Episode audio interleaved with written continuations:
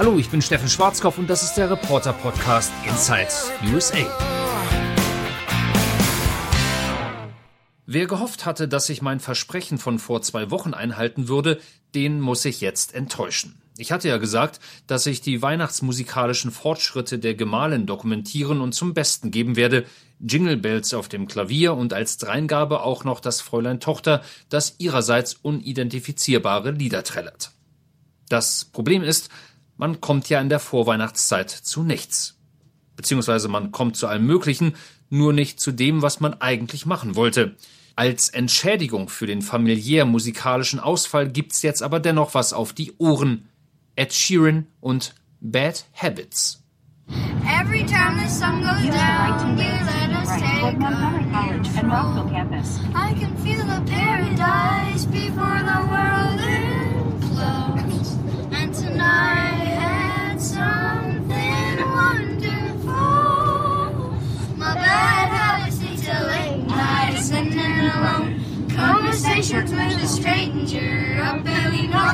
Ja, richtig erkannt, das war nicht der echte Ed Sheeran. Das waren Till, Jette, Zayn, Liam, Seymour und noch ein zweiter Liam, die bei uns Geburtstag feierten. Also natürlich hatten nicht alle Kinder gleichzeitig Geburtstag, sondern nur Till, und zwar seinen elften, aber unglücklicherweise ist die werte Gemahlin inzwischen so amerikanisiert, dass Geburtstage irgendwie anders sind als früher. Kommt rein, spielt, geht draußen kicken, kommt wieder rein und mampft was, Nein, so funktioniert das nicht. Es muss schon ein Themengeburtstag sein, und der Erstgeborene hatte sich eine Harry Potter Party gewünscht. Also wurde das gesamte Wohnzimmer in eine Art Gruft verwandelt, Julia verkleidete sich als Professorin Trelawney und ich musste mich als Professor Snape anziehen. Das einzig Gute daran war, dass ich die ganze Zeit grimmig und miesepetrig reinschauen durfte, was durchaus meiner Laune entsprach. Sämtliche Harry Potter angelehnten Spiele, die wir mit den lieben Kleinen, die gar nicht mehr so klein sind, spielten, die alle jetzt aufzuzählen würde wohl zu weit führen, aber grundsätzlich lief das alles ganz gut und bei der von mir organisierten Schatzsuche gab es auch nur leichtere Schürfwunden, weil ich die Jungs zwecks Optimierung der Herausforderung mit einem Seil an den Handgelenken zusammengekettet hatte. Immerhin konnten sie anschließend noch singen.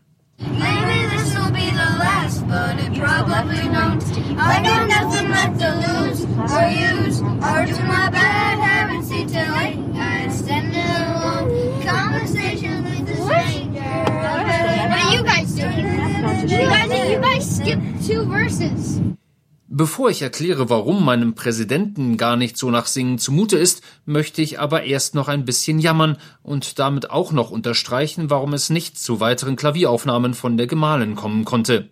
Julia muss nämlich momentan jeden Tag mit mir ins Büro fahren. Normalerweise macht sie nur zwei Schichten pro Woche, Kamerafrau und Cutterin.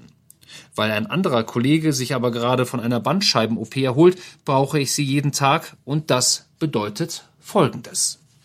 I'm scared of what's gonna get me. And I am scared of getting athlete's face. Your sheets smell weird. Genau, Till und Jette sind ebenfalls in unserem Studio, schauen Filme und gackern, lesen widerwillig zwischendurch ihre Bücher, verwandeln mein Büro in eine Mischung aus Küche, Ess- und Spielzimmer und geben sich alle Mühe, uns nicht zu stören.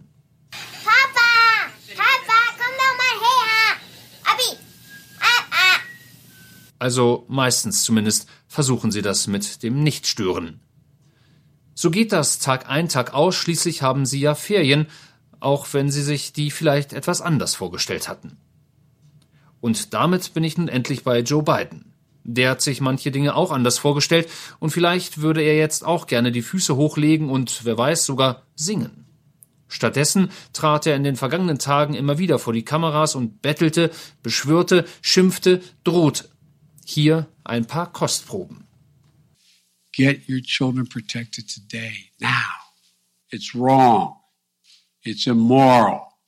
Stop it. Stop it now. I'm not joking about this. Imagine being a parent, looking at a child, and you can't afford.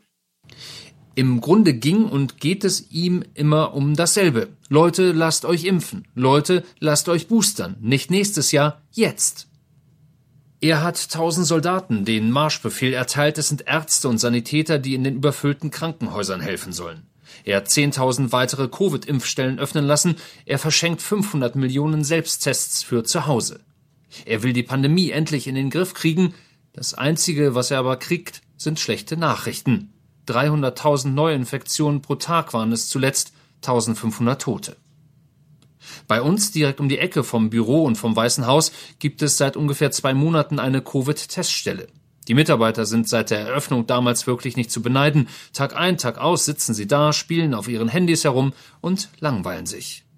Das war bis letzte Woche so. Seit dieser Woche windet sich, wenn wir morgens um halb neun mit Sack und Pack und Kindern und Büchern und Essen aus dem U-Bahnhof kommen, die Schlange der Wartenden um den gesamten Farragut Square. Und das in Washington, in einer Stadt, die Covid eigentlich für beendet erklärt hatte. Maskenmandate gab es keine mehr, weder drinnen noch draußen. Es ist verrückt und macht mir Angst, sagt diese Frau. Alles passiert so schnell und es wird so viel schlimmer. Und ihr Freund sagt, ich mache den Test, weil wir in Kontakt mit Leuten waren, die Covid haben und wir wollen verreisen jetzt über Weihnachten. Es ist wirklich verrückt, dass man zweifach geimpft ist und es trotzdem bekommen kann. Apropos Reisen. Die Amis reisen sehr gerne und sehr viel und sehr weit und natürlich besonders gerne und viel und weit zu Weihnachten. 100 Millionen Amerikaner sind jetzt gerade kreuz und quer im Land unterwegs und es müsste schon mit dem Teufel zugehen, wenn die ein oder andere Million anschließend nicht mit Fieber, Heiserkeit und Schüttelfrost nach Hause käme. Die Sache mit den Amerikanern ist nämlich die, sie lassen sich ausgesprochen ungern sagen, was sie zu tun haben. Die Landkreise lassen sich nichts vom Bundesstaat sagen, die Bundesstaaten lassen sich nichts von Washington sagen, und der durchschnittliche US-Bürger lässt sich gerne von niemandem etwas sagen, vielleicht von der Schwiegermutter, aber nicht von irgendeinem Politiker. Und wenn der US-Präsident bettelt, bittet und schimpft, lasst euch jetzt verdammt nochmal boostern, dann ist die geradezu natürliche amerikanische Reaktion, du kannst uns mal kreuzweise. Dementsprechend liegt die Zahl der verabreichten Auffrischungsimpfungen momentan gerade mal bei guten 30 Prozent obwohl man sich die Spritze quasi an jeder Ecke geben lassen kann. Bevor ich für dieses Jahr Tschüss sage, also zumindest podcast-technisch, möchte ich dann doch nochmal einen anderen Ton anschlagen. Versöhnlich ist vielleicht nicht das richtige Wort, möglicherweise ist bemüht treffender. Ich bemühe mich jetzt nämlich auf meiner Blockflöte zu spielen. Jingle Bells. Die Gemahlin ist bestimmt stolz auf mich, wenn sie das jetzt hört.